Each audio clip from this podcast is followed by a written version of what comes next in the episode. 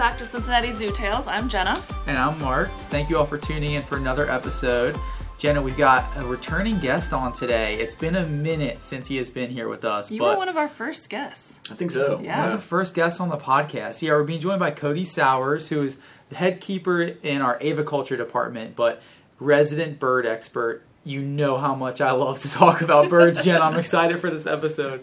Cody, thanks for joining us. Yeah, thanks for having me. Uh, repeat offender, right? Yes, yeah. Yeah. I think you're the very first one to actually.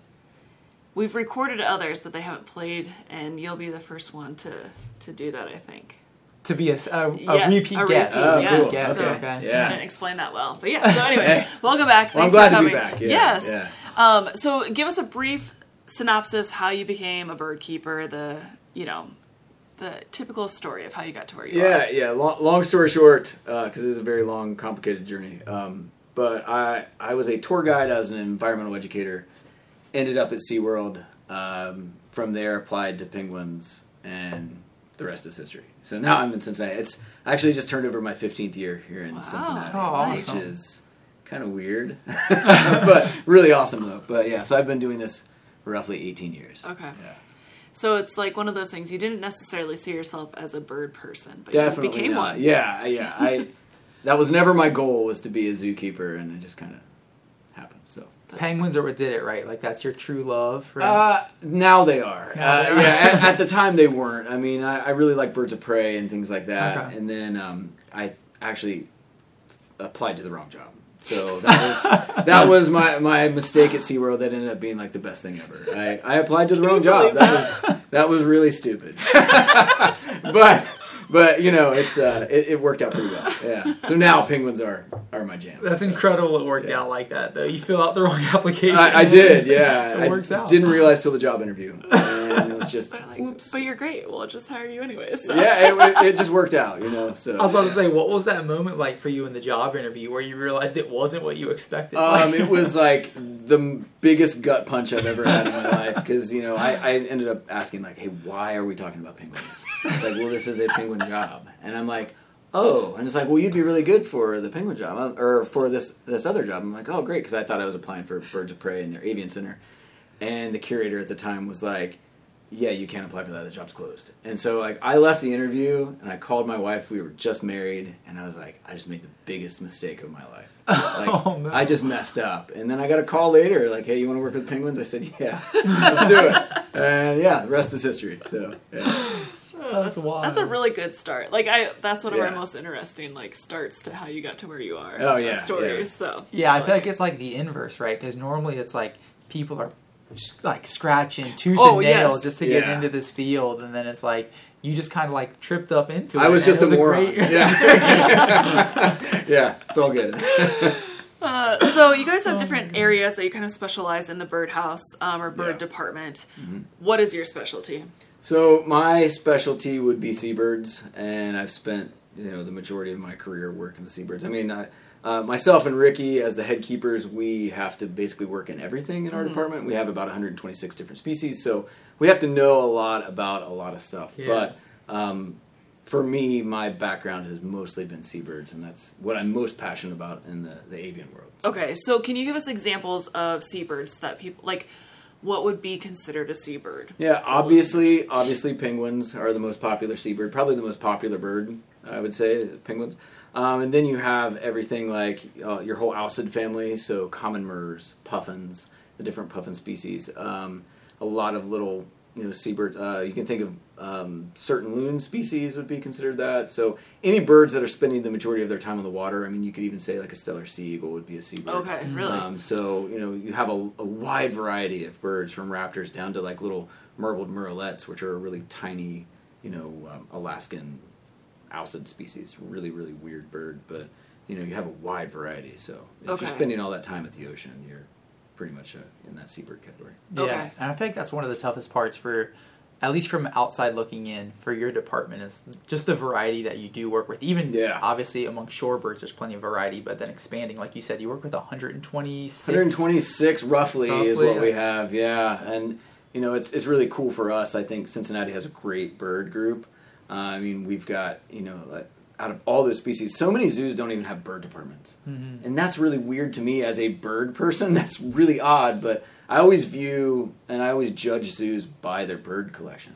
Because if you like, if you have a lot of resources going to a species that you know most people aren't coming to see, that says a lot about your zoo. Mm. And so, yeah, we have a lot of a lot of really cool stuff going on here. But having such a good diversity of birds here, I think, is fantastic. Yeah, no, that's a good way to put it. I never really thought about it like that, but like, not to say that elephants and rhinos don't need care, right? Of course Oh, they do. But like, yeah. it's easy to kind of put your focus towards those really large, charismatic Mhm. species. They bring visitors in, but some of those species that many visitors might not know about or might not necessarily be coming to see, like Yeah. when a zoo invests its funds in that kind of Oh, absolutely. yeah conservation, Yeah. it matters. Yeah. Yeah, we, we, I mean, we know the majority of folks are coming to see Fiona, and that's awesome. But when Fiona, like Hippo Cove gets too crowded, we hope they like trickle into the birdhouse and might see something completely different that they weren't expecting to see. It's kind of like how in our building we use penguins as like a gateway bird. That's what I like to call them, like because we get you in the door by putting the penguin exhibit on the, as the last exhibit. So you have to walk through the whole birdhouse to see Ah, penguins. yeah. But we hope on your way to the penguin exhibit that you're going to see something else that you're like, oh my gosh, that's different. I've never seen that before. What is this weird bird? Oh, it's a rhino hornbill. That's fantastic. Like it looks like a toucan. It's not a toucan, but you know, it's like that's the number one thing people say. Oh, look at the toucan. Well, actually, it's this, and then you know they have this aha moment. It's really fantastic. They learn So- something each Yeah. time they come. There's a new bird to see. I mean, or Yeah. discover. Like, I don't think I know even half of the birds that we have here at the zoo. Yeah, I've yeah. been here for a while. There's a lot. And when you mentioned that a lot of zoos don't even have bird departments, are you Mm-hmm. saying, for example, like Mark and I care for birds, but we are not technically bird department keepers? Sure, So sure. it's- like It- a lot of zoos It's like the that. geographic type Yeah. thing, you know. Like in the Africa exhibit, you guys have a lot of different species of animals, and birds are kind of, kind of like the punctuation to the mammal sentence, Mm-hmm. right? Um, so having a specific bird area, I think, is always really cool. And again, that's how I judge zoos. So Interesting. No, that's awesome. So you mentioned that shorebirds are your favorites. Yes. And you've had some really cool and inspiring and important experiences recently. So we wanted to talk to you about your conservation efforts. Yeah. And I don't know if there's a specific one you'd like to start with first, but there's been Mm-hmm. three that you've gotten to work with in the last five years or so. Yeah, And two of them were recently this year. Yeah, correct? this this has been my summer of conservation for sure. In May, I was in LA working with the International Bird Rescue, um, and then in July, I was up in northern Michigan working with the Detroit Zoo and a few other zoos at the University of Michigan's Biological Station on Douglas Lake, working with um, the Piping Plover Project, which is a really really cool project up there. So. Um, then the the other one you mentioned, um, it was the Kimberley Flamingo crisis, which was in 2019. Um, so that's kind of like we'll, we'll start there. Okay. Um, so basically, what happened in South Africa, in Kimberley, South Africa, there's a large reservoir. And it's a man-made reservoir, but it is the only location where lesser flamingos breed. It's their only breeding site in South Africa. Since it's man made, where did they breed before? Uh, was yeah, I don't. I don't have the answer No, to that. That's. Yeah. that's really interesting. I'm sure there was a marsh somewhere, Okay, right? yeah. Uh, but yeah, so this giant area, um, the dam kind of broke a little bit. There was also pollution from nearby, like mining activity or some other industry that was going on around the area. Basically, long story short, um, it was breeding season. Um, the water basically went away because it was kind of a drought as well. Okay. Um, so the chicks that had just hatched, and then there were a few eggs that were still on the breeding area. All the adults left and left all these babies. And so there was this giant international response where 2,000 roughly flamingo babies were all brought into somebody's house. And it turned into this giant international thing where, um, you know, kind of came out to the American zoos of like, hey, we're going to split these flamingos up into these other facilities, and we need people that have flamingo hand rearing experience. So I was luckily uh, one of the folks that got to go, and got to go and uh, help raise flamingo babies to get them back to their natural habitat. Super, super cool experience. I mean, we were stationed at a zoo in Midrand, so in between Johannesburg and Pretoria. Little tiny zoo, like a 15 acre zoo. Um, you know, the guy who owned the zoo lived on the zoo property. I, I always made fun of him like about that Matt Damon movie, like so we bought a zoo. Oh, we bought a zoo. Like, his name was Eddie, and I was always like, Eddie, this is about you, right? And he was like, no, you know, he was like kind of a gruff guy. Uh, But we at, at that facility we had a 119 flamingo babies. Wow. Um, and then we were basically when I started, we were feeding them like six times a day, tube feeding 119 babies six times a day. And then when I left, we had gotten everybody to eating on their own, so that we were tube feeding like three birds like once a day. It's a huge difference. And Yes. Tube feeding has to be so stressful. Like Yes. there's an art to that. There absolutely is, and that's uh, luckily why. Like, I have a very weird skill set. Uh, you know, this job has given me a weird skill set, and tube feeding is one of them. And tube fle- feeding flamingos is really, really stressful because if you make a mistake, you're probably going to kill that animal. Unfortunately, like with with tube feeding, so it's a really delicate process. But when you have 119 birds, you have to kind of Six times a day. yeah, and like, then you're doing weights, and then you're preparing food, and then you're we're doing a lot of washing things, and then we were we were in like a side area where it was like a retired lion's like exercise yard, and then there's like shift gates, and he was on the other oh, side. Oh, gosh. it was just it was just really oh, bizarre, Oh you know. gosh. And then you're in another country, and then you know it was it was fascinating. But the cool thing out of that is I worked with Kylie, who she is the manager of the International Bird Rescue um, out in LA. Um, so we kind of you know talking a little bit about like what she does and like what our zoo does, and talked about our our CREW conservation grant. And so over the last couple years, I've been able to secure that grant for International Bird Rescue and kind of give them some extra funds. You know, they're a smaller facility, they're a nonprofit, so they're dealing with just rescuing native seabirds out in LA. They've done a lot of really, really cool work. They deal with a lot of pelicans, pelicans that have fish hooks in them, which is kind of a big thing. Um, sometimes pelicans that get slashed, like their their pouch gets cut. Sometimes that's deliberately. Um, Really? Yeah. So For like, what reason? um, sometimes fishermen will do that, um, just because pelicans are stealing their fish. Um, so some things like yeah, That really, makes me Wow. sick. Like, really, really weird stuff. Um, sometimes that can happen. Not saying all fishermen do that, obviously. Um, but yeah, so they deal with some things like that. They deal with a lot of oil spills. So in LA, there's a lot of natural oil seeps. If you think of like the La Brea tar pits or in downtown LA, Mm. if you think about that, like sometimes birds will fly into that, which I know that just happened recently. They had uh, Canada geese flying there like a few weeks ago, and they've been working to kind of rehab these Canada geese that that mistakenly flew into the tar pits, thinking it was you know some sort of pond. Oh my gosh! Yeah, I need to so- look this up. I didn't hear about that. Yeah, so they've been they've been dealing with that recently. But anyway, so um, in May of this year, I ended up going out. So after the last two years, I've gotten the grant for International Bird Rescue. So I decided to go out and just see what they do and kind of work with them for a few days. Um, and it's fascinating, like the work that they do. Like you know, conservation work. You know, we we think of conservation like we were talking earlier, like in a faraway land, like you, like African animal conservation. Like it's really difficult to go do that, you know, and like d- you know, going to South Africa and doing flamingos that was really awesome. But that's like a far off destination. But a lot of conservation needs to happen here in this country as well.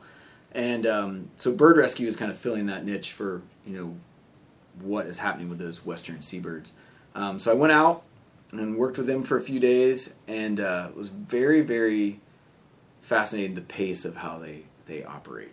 So you'd get you know they had you know say there's 20 birds in their facility, and then you get into the groove of how you're working. Like okay, I'm going to clean this area, or I'm going to shift these birds, or you know you know give this bird the medical treatment it needs, and then a bell rings, and somebody's dropping off another animal, and then so you have to mm-hmm. intake that bird, and then you kind of okay now I'm in the routine. The bell rings.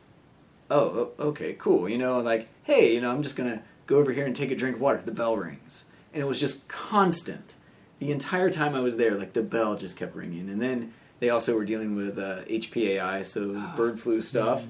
So certain birds would come in, and then they would have to don all their gear, and then go and like intake that animal, and then start all that process Wow. on the bird flu side of things. So it was just fascinating. Then you've got birds that are getting ready to be released. You've got birds that are there for a little bit longer term care. Um, they had a group of mallards that were in the La Brea tar pits, like a bunch of mallard babies that they were able to get out and then clean off. And so doing the oil spill stuff, that's a, a big thing for me. Um, as I, I'm HAZWOPER certified, so I can respond to an oil spill and Wow. like Oh, help out with yeah. that. Never had to do that, luckily. Um, but um, I'm ready to go in case we need to. But um, so being there and seeing that process and putting on the Tyvek suits to deal with a common loon that was an oil spill survivor, and then it still had some residue of that, so you have to wear the proper PPE, and then restraining that animal to then clean it off a little bit more, and just it was it was really really fascinating. How Like, many people are there with you helping on like a daily basis? So so I I did two days of work with them, you know, roughly eight nine hours a day, and I think it was like maybe four, three or four. Very So it's a small team. small team, and yeah, a lot of birds. You know, um, one of the coolest things I did get to release a red-throated loon, so it had gone through like the whole rehab process, and I got to go out with their PR team and then like release a loon. It was very anticlimactic. It was very like like we let it out of the box, and you know like it went out to the bay a little bit, and it just kind of floated there for a bit, and I was like, oh, that's really cool. And then it just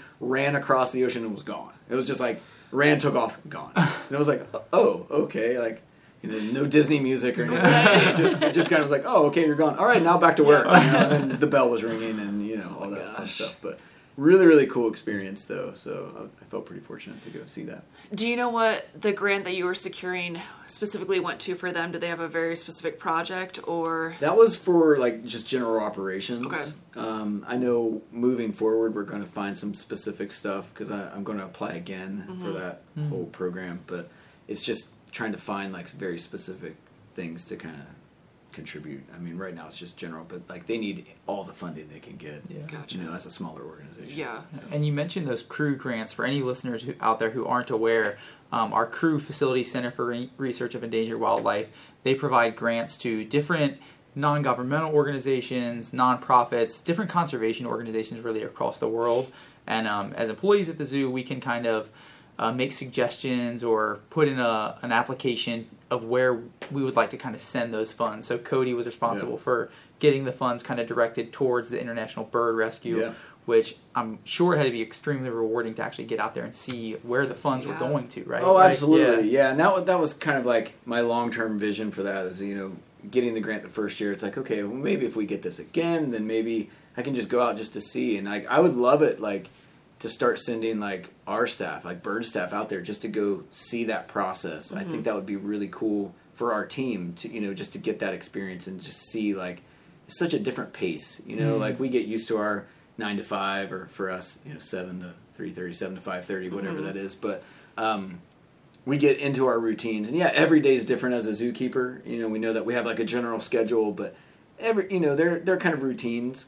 Um, out there, it was just every day it was like drastically different. Random you animal know? shows up. It's like, oh, hey, uh, these 17 pelicans, we need to move them from this side of this enclosure to this enclosure because we need to rehang a perch and clean this pool. Oh, okay, so we're, you know, I got to, you know, grab brown pelicans. I love pelicans. They're like one of my favorites. So I was like, hey, this is this is cool, you know. I get to you know, wrestle pelicans.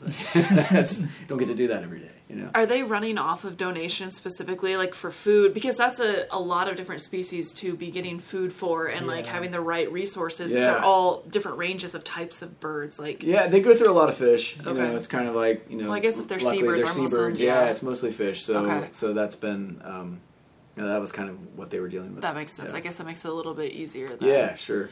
Uh, but still, I'm sure tons of hard work and Yeah, they do a um, great job. Like it, it, it was really impressive to me. Like it, it, again, going out and seeing like a smaller facility and a smaller team, and like like the amount of stuff that they're doing is it was incredible. Yeah. So you were there for two days. You mentioned. Mhm, Well, Is there like an average number of birds, like in those couple of days that you think they took in per day, like, oh, I, or does it just kind of completely depend on the day? it kind of it kind of ebbs and flows. Okay. Really, I mean, they were kind of at the beginning stages of like pelicans really coming in because like I, I want to say it was a few months before they had like a crazy number of pelicans, all these juvenile pelicans coming in. And it was like for various reasons, but they were all just like starting to crash off the coast, and they were just bringing them in, and it was just it was incredible. Like that, the number of that. I mean, there were there was a group of like I think it was around ten like western grebes in one of the pools that all came in at the same time, but just a just crazy numbers of birds. And uh, one of the big things they did last year is they had an elegant tern rescue from like a breeding area where somebody crashed a drone Oh, no. into the breeding site, and they had to Oh, go no. and like capture all of these, you know, tern babies, and I think it was like thirty four hundred Oh, like terns because somebody like wrecked their drone taking footage out in, out in the, like in LA. Uh, what a disaster. Yeah, yeah. And did the adults leave because they were terrified, Yeah, most, or most what? of the adults were like, "Yeah, I'm out of here." It's kind of very similar to that flamingo crisis, Wow, where like mess up the whole something something happens and the adults are like, "Hey, see you later." So yeah, like they, again, very impressive.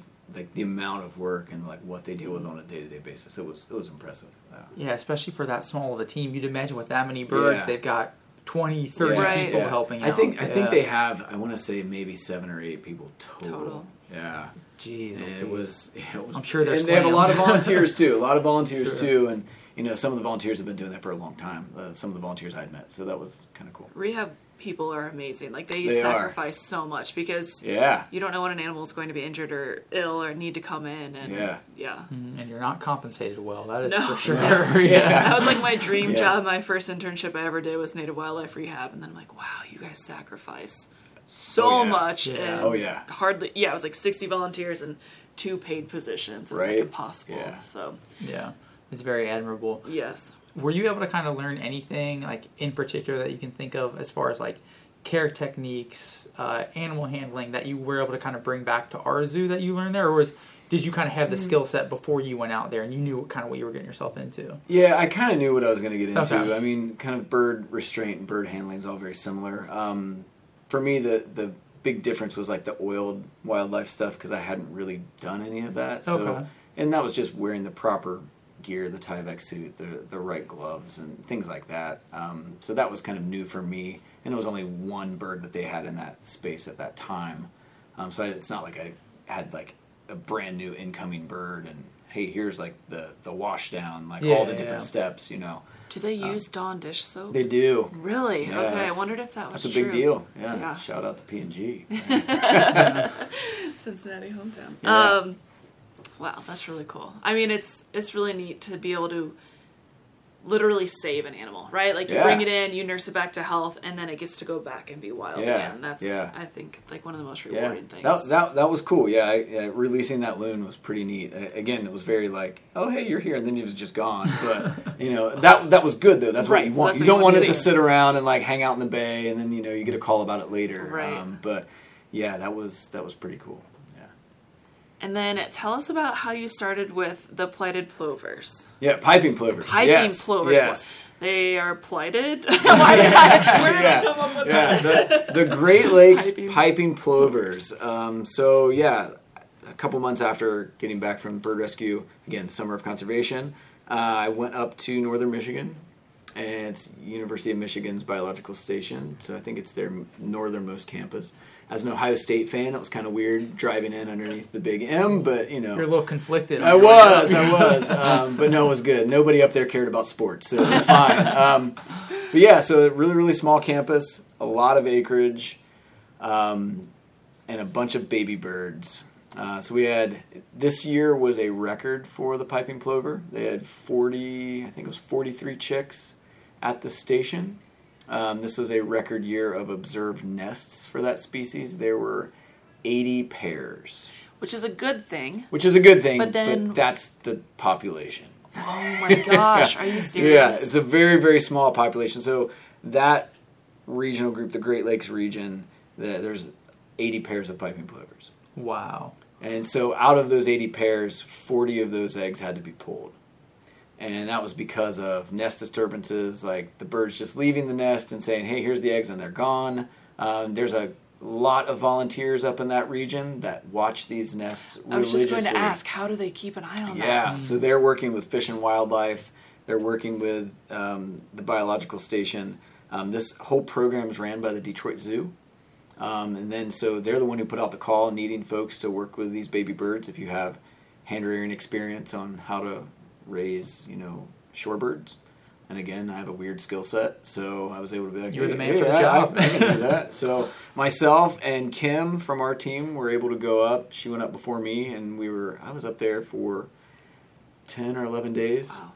And yeah, so we were right on the lake. Like you would walk out of the office, and there was this pristine lake, like right there. You'd see eagles flying over, which was really cool. cool. That's awesome. Um, it was like super quiet. I mean, it is a college campus, so like one of the evenings I did hear a party going on in the woods because there, there are these cabins like strategically placed all over the hillsides and stuff. And so we stayed in one of the houses there, and yeah, it was just this. Every day they'd ring a bell at the cafeteria, and that's when you could come and get food. And it was it was like living on campus, Wow. but like a campus in the middle of nowhere Yeah. in the woods. It's like And- summer camp as a kid or it was. It was. It was no joke. Like adult summer camp, you know. Like, and there's all these trails everywhere. So in between, like breaks that I would have from work, I would go on hikes, or I actually drove up. So I took a bike with me because I'm a cyclist, and I was like riding around all these forest roads and stuff. Nice. Cool. It was actually pretty cool. But yeah, bird wise, um, 40, 40 some birds in the center.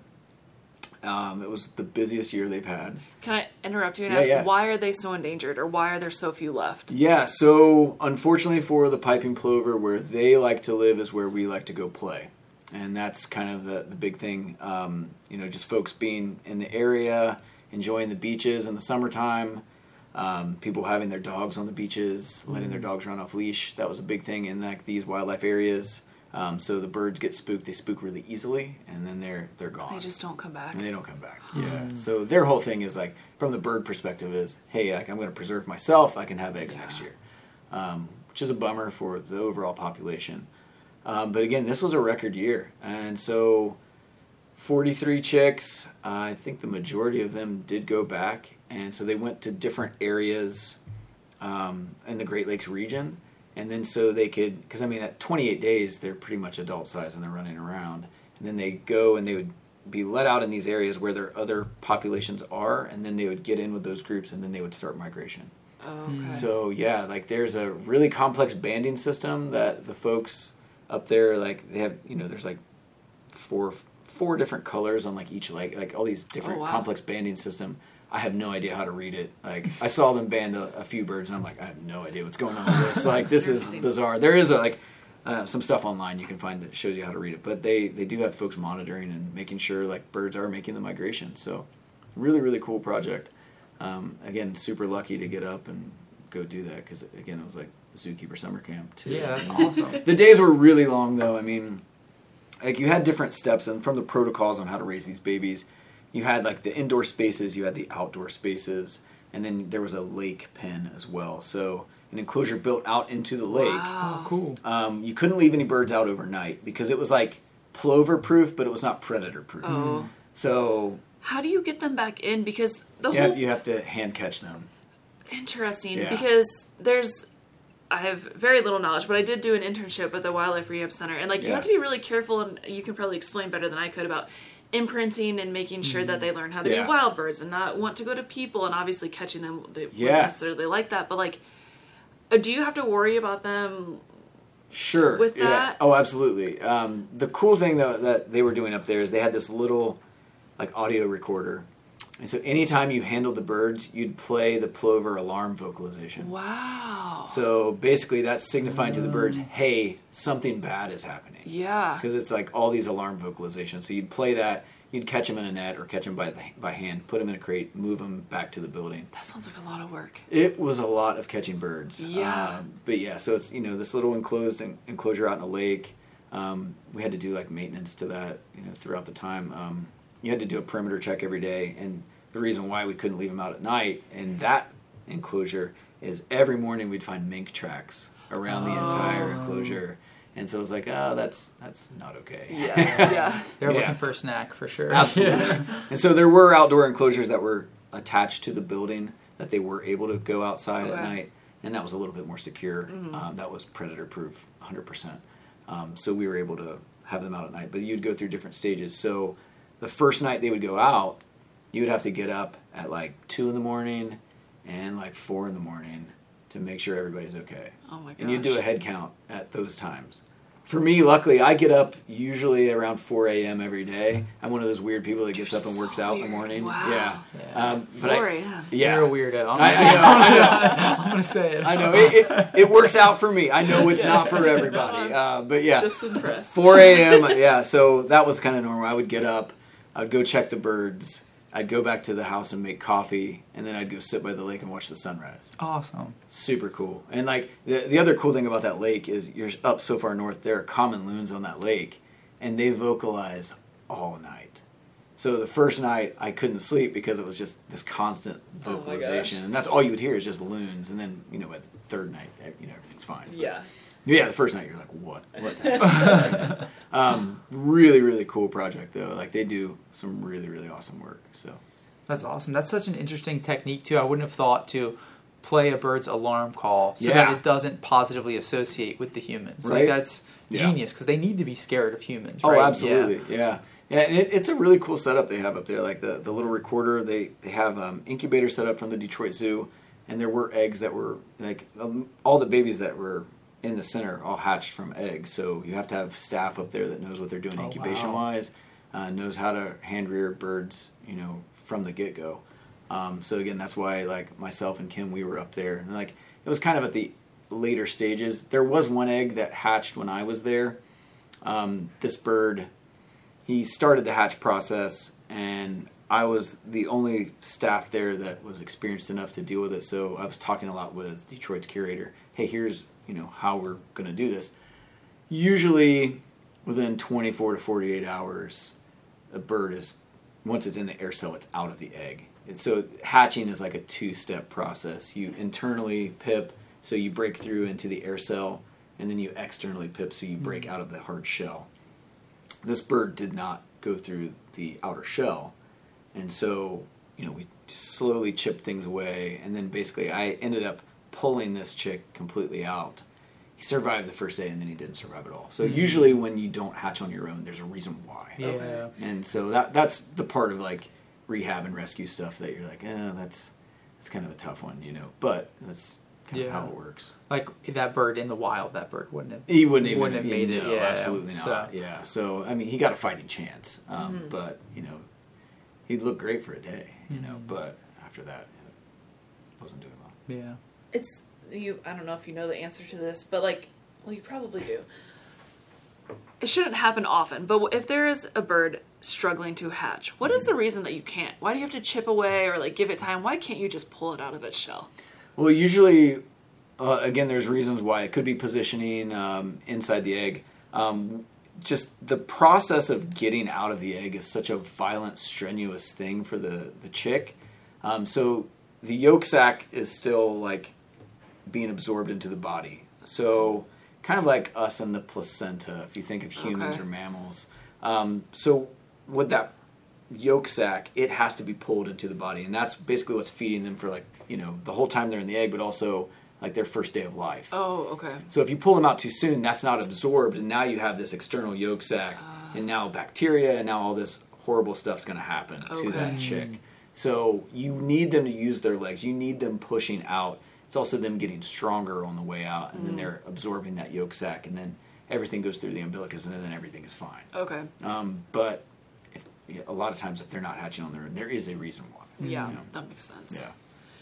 So, what would be a reason that people are so interested in saving these plovers? Like, how did this project get started? Yeah, uh, I want to say it started. I want to say it was in the '80s, like late '80s. I think is when that started. When they realized the population was like, I think at its lowest, the population was at 14 pairs Oh wow! for the Great Lakes region. Like there's plovers in a lot of piping plovers in a lot of areas, um, but the Great Lakes region, yeah, it was like 14. I want to say that was in the, I say mid '90s. I should know this off the top of my head, but um, it was in in that ballpark. Okay. Um, and then you know, again, all these different facilities. So, you know, Fish and Wildlife, Detroit Zoo, like they're kind of doing the heavy lifting of that, and then University of Michigan as well. You know, giving that facility, and like that space is there when they're not doing the plover stuff. That space is empty. Oh. Okay. So it is like their dedicated space, which is really cool. Yeah. That out of this really tiny campus, that space is just there, like ready to go. That's really cool. Yeah, you know? definitely. Yeah, it's cool to see like different organizations all working together for the same goal. You know, that's that's really cool. Mm-hmm. you know? Yeah. You know, what what would you say to someone who like was wondering what why is it worth it if this population is already down to 14 pairs? Why don't we just let them go? Yeah. Like, why is it worth saving these little? I mean, plovers are little birds. Why is it worth? Oh yeah, it's them, like a know? cotton ball with like little legs. I mean, that's what they look like. Um, um, but yeah, especially when they hatch. Um, I actually had that question when I was up there um, from a group a group of college students, and I didn't have this answer at that time, and I was kind of like kicking myself later, like, ah, I should have had a better answer. But um, this one of the college students asked, like, you know, the same thing. Why is this important? And you know, and I didn't really have a good answer for him. And I was like, man, like number one, like I appreciate this kid because I would be asking that question too. Because you know, you know, a lot of times you just go through life and don't ask questions. This kid's like asking the hard questions, and then I was the guy going, oh, I don't, I don't know. I guess you know, biodiversity, um, um, which is important. Um, but after thinking about it, I do think the most important thing for that for why those animals deserve like or why they deserve any sort of resources is like that animal deserves a right to be alive. You hmm. know, like they deserve their space. Like and that just because we as humans like we spend time in their you know, we recreate in their spaces where they, you know, try to set up nest sites and stuff like they they have a right to life. Hmm. You know, and I think that is a very important important thing that like as conservationists we need to kind of get in on the same team of that. You know, like that's we need to be mindful of what we're doing. You know, we need to like make sure that all these animals like they they have a right to be there because they were there before we were. Mm-hmm. Yeah. You know, and I think that's kind of the takeaway that I had from that. You know, No, I love that, and that's yeah, I think the right messaging to have too. Right, we're all equal inhabitants of this earth. yeah, They have just as much of a right to the space as we do. and, absolutely, I mean, I know it's easy to be selfish sometimes and kind of get caught up in your own sure, stuff, but sure, yeah, like those birds, it's just important for them. Like they live their entire life cycle on that lake. It's just as important, if not more important, for them to have that Oh, lake than it is absolutely. for us. Yeah. absolutely, yeah. And I mean, I, I love some beach time, you know, but but yeah, I mean, they they have a right to be there too. So yeah, It's really tough because obviously we care about humans too, but sometimes it's when you think about it, it's like we are literally destroying other animals' homes to build our own homes or to recreate Oh, or do these things yeah, and yeah. it's like of course humans deserve things too, but I feel when you see a, a raccoon hit on the side of the road, it like crushes me. I'm like it was just mm. trying to get some more food. It was was just doing his thing. Trying Yeah. to find a mate. It was just walking around and it just happened to be where cars drive. Like it wasn't it's Oh, not its sure. fault that Yeah, cars sure, drive yeah. through here and it's it's hard to think about like how animals just have to like work around us essentially. Yeah. Well, yeah, and, and I think that's important for us too. Like, like the animals aren't going to speak up for themselves, Mm-hmm. so we have to be their voice. Yeah. You know, and I think that's a super important part of what we do. Yes, you know? and, Like, definitely. especially for our animals, and you know, they're here and they're you know might live in other areas, or for our native species too. So Yeah, we need to be their advocates for sure. yeah. I'm super curious to hear how it, it turned out though. You said you got 43 plovers Mm-hmm. hatching from the eggs. Yeah. How many of them were able to make it and be released? Did you, did you ever as get the far numbers? as I know, I want to say I would guess at least thirty nine or forty went back. I know there was one that was. I don't know if he ended up going back because he was a little, a little atypical. Um, Okay. You know, in in one of the groups because we had different age groupings. Um, but yeah, I think the majority of them did go back. But I mean, so- that's 39 or 40 out Oh, of yeah. 43. That's Yeah, 90%. amazing. Yeah, that's awesome. And in their first year of migration, that's going to be a challenge too. Sure. But you know, that's what they would have to deal with. You know, if they weren't hatched at the facility too. Like if they were just hatched out under one of those eighty pairs, like that first year of life is pretty rough, and that's kind of a common theme with birds. Like their Mm-hmm. first year of life is pretty brutal. You know. Where are they migrating to? So all the way down to, um, I believe, I want to say the Carolinas and uh, even a little bit further south. Okay. Um, Migration in general fascinates me. Yeah. Any type of animal that migrates. It's yeah. unbelievable to me. Especially a little bird like that, right? That is such a long journey for Absolutely, a yeah. bird. Mi- migration's such a weird one, but the yeah. monarchs that like whales of crossing Yeah. Oh, yeah, oceans yeah. and wildebeest. It's just Yeah, unbelievable. I want to talk to a migration expert. I don't know I, if that's I a know. thing, Yeah, yeah. so many questions. It is. It is fascinating. I have to yeah. use my GPS to go like 20 minutes sometimes if I've never been there. Like Absolutely, how do they absolutely. Yeah. way? It's incredible. We humans are soft, right? Yes.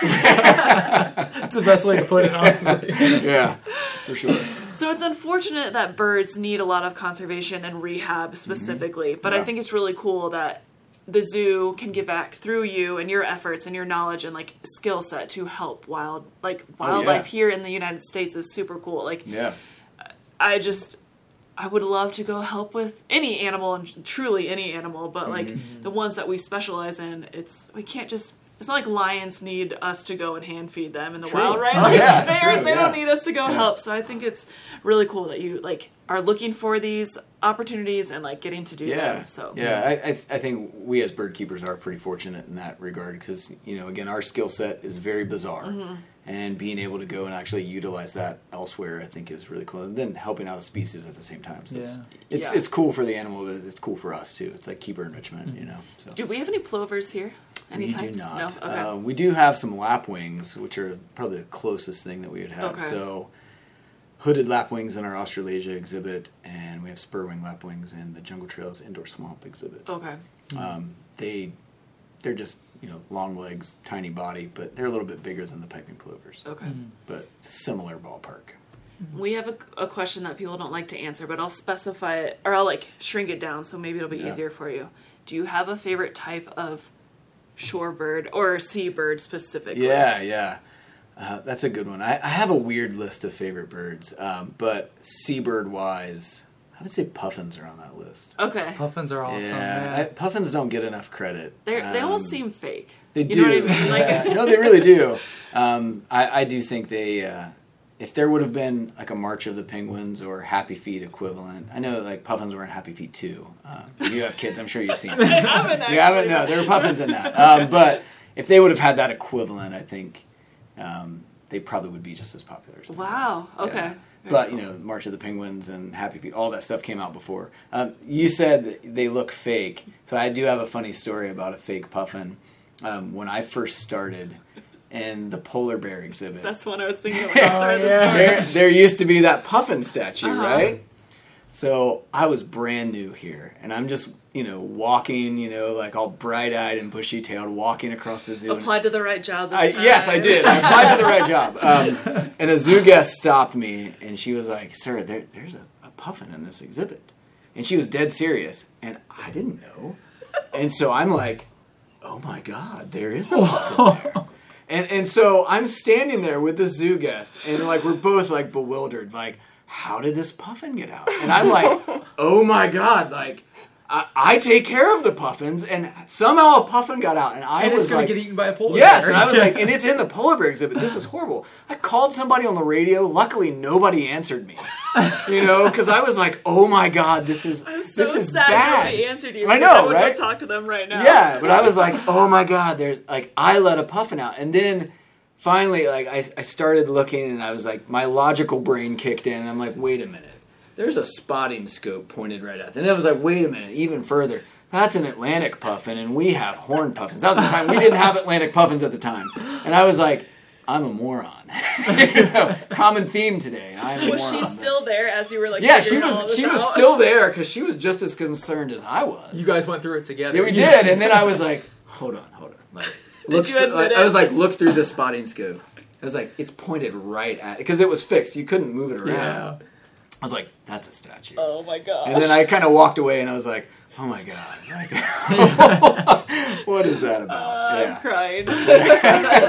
yeah. Oh So my God. again, yeah, it's not. Some days I'm not intelligent. So Hey, we all have those. I know, days. right? But We all have those Yeah. days. oh god. That's too funny. yeah, yeah. So, is there anything else about like Mm. the conservation efforts you've done, or anything that you wanted to share with us as far as your experiences that we didn't touch on?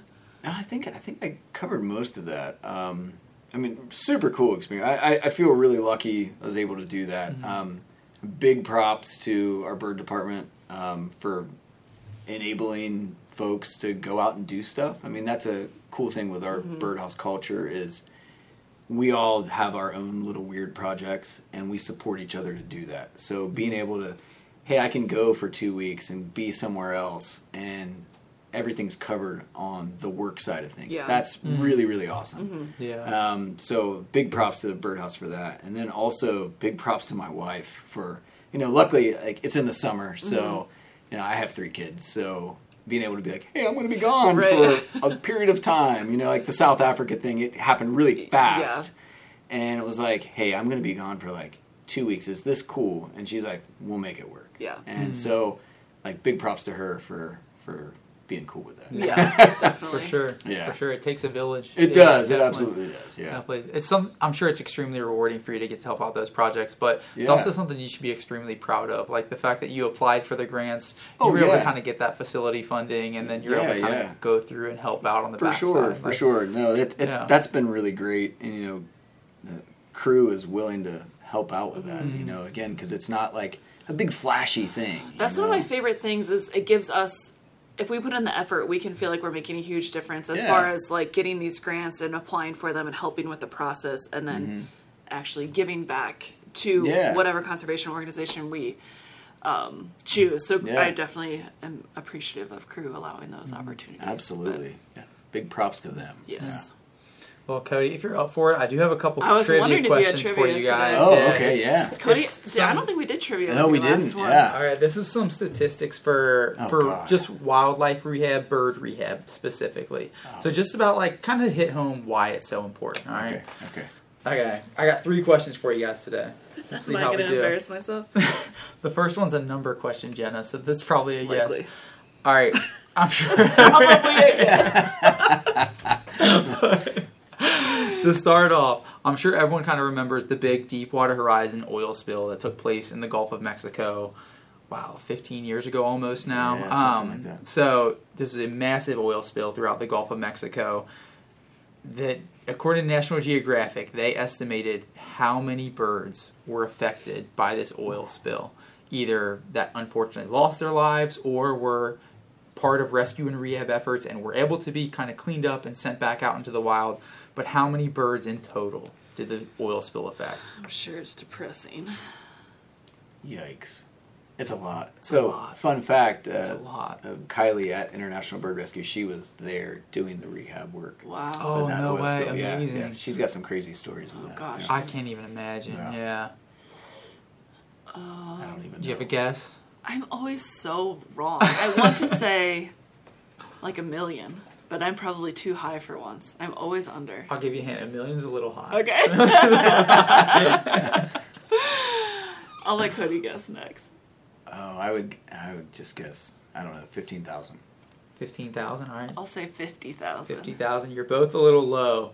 They est- National Geographic estimated about 82,000 birds. A million yeah, is really were close. affected by this That oil. really- I mean, I'm glad, I'm glad I was very wrong on that, but that's still devastating. unreal. Yeah, Yeah. that's that's a lot of birds. 82,000 birds from about 102 different species. And obviously, this is an extreme example, Yeah. right? But still, it kind of just highlights how important this work is. Majority of those probably didn't survive either. That's the Yeah. other Yeah. depressing fact of Yeah. that. Like, ugh, Yeah, definitely. that's a lot. Um, but according to the facility that you worked for, International Bird Rescue, Mhm. I was kind of doing, doing some research through them. Yeah. So, through International Bird Rescue, following an oil spill, about how long on average does it take a bird to be taken in from the facility, Mm-hmm. cleaned up, and then released back into the wild? Mm. About how long does the process take?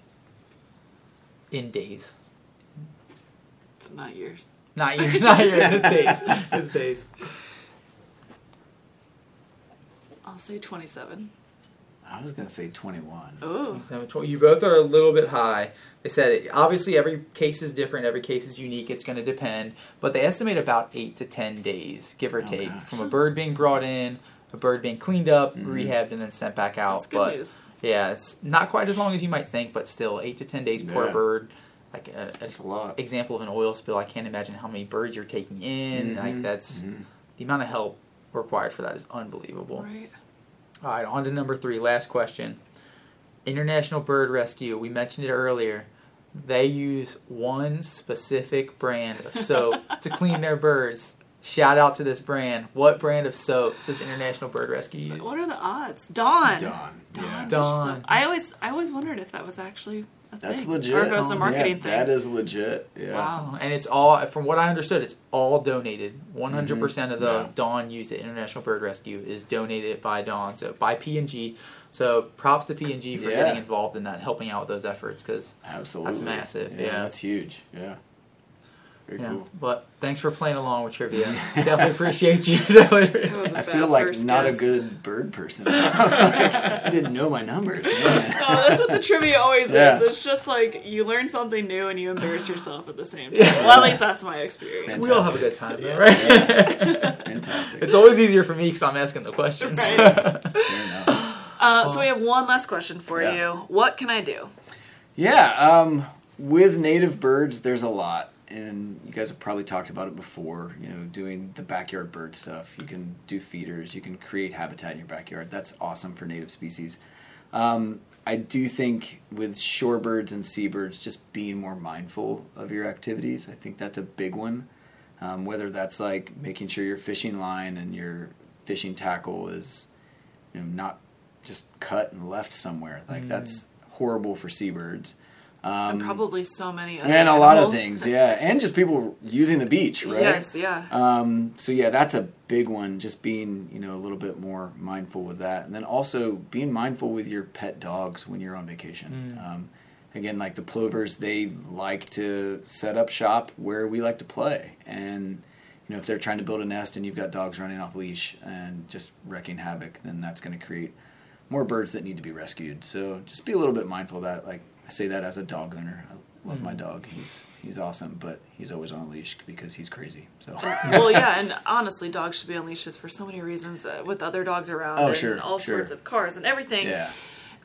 Yeah, often, if there are bir- neds, neds, birds nesting on the ground, Yeah. are there often signs or what are what could people look out for to know? I mean, we Mm-hmm. could just encourage them to keep their dogs on leashes, but let's Yeah. Mm-hmm. say you're not. What could they look out for? Is it Well, w- with the plover specifically and their nesting sites, um, a lot of different organizations will rope those off. Okay. Um, so before I went up to the biological station to work with the plovers, I was in northern Michigan on vacation. So I spent a lot of time in Michigan this year. It was really interesting.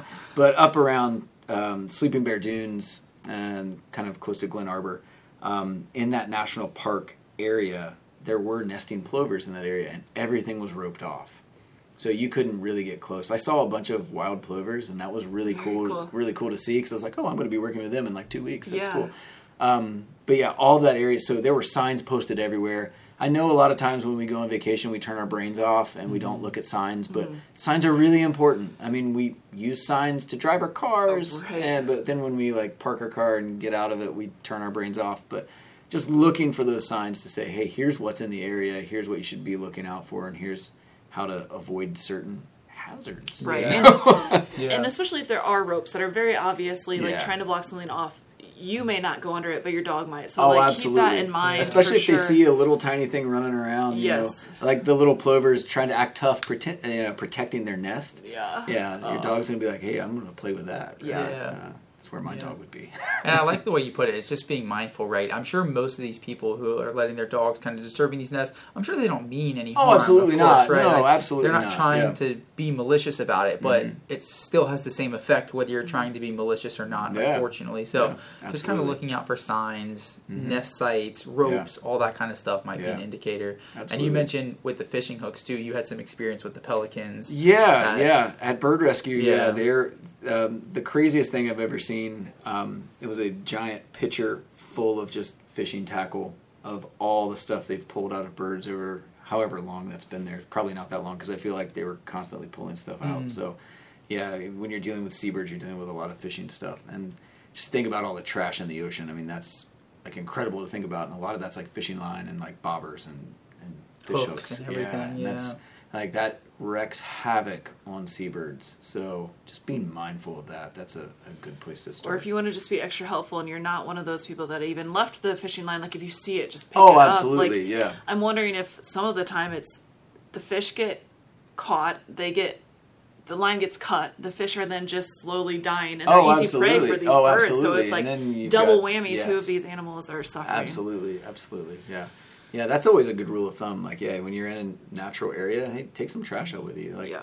like that's a a big sport, not a sport, but I think some other countries that's like a big thing. It's called like plogging or something, where you take a trash bag and while you're hiking you pick up You trash. fill it up, yeah. Yeah. I love. That I've done I've done that with my yeah. kids at some of the Yeah. local parks, and it's actually You entertaining. should make it a game. Who can pick up the most? I know, right? Yeah, it's it's always entertaining. Yeah. yeah, that's a good place to start.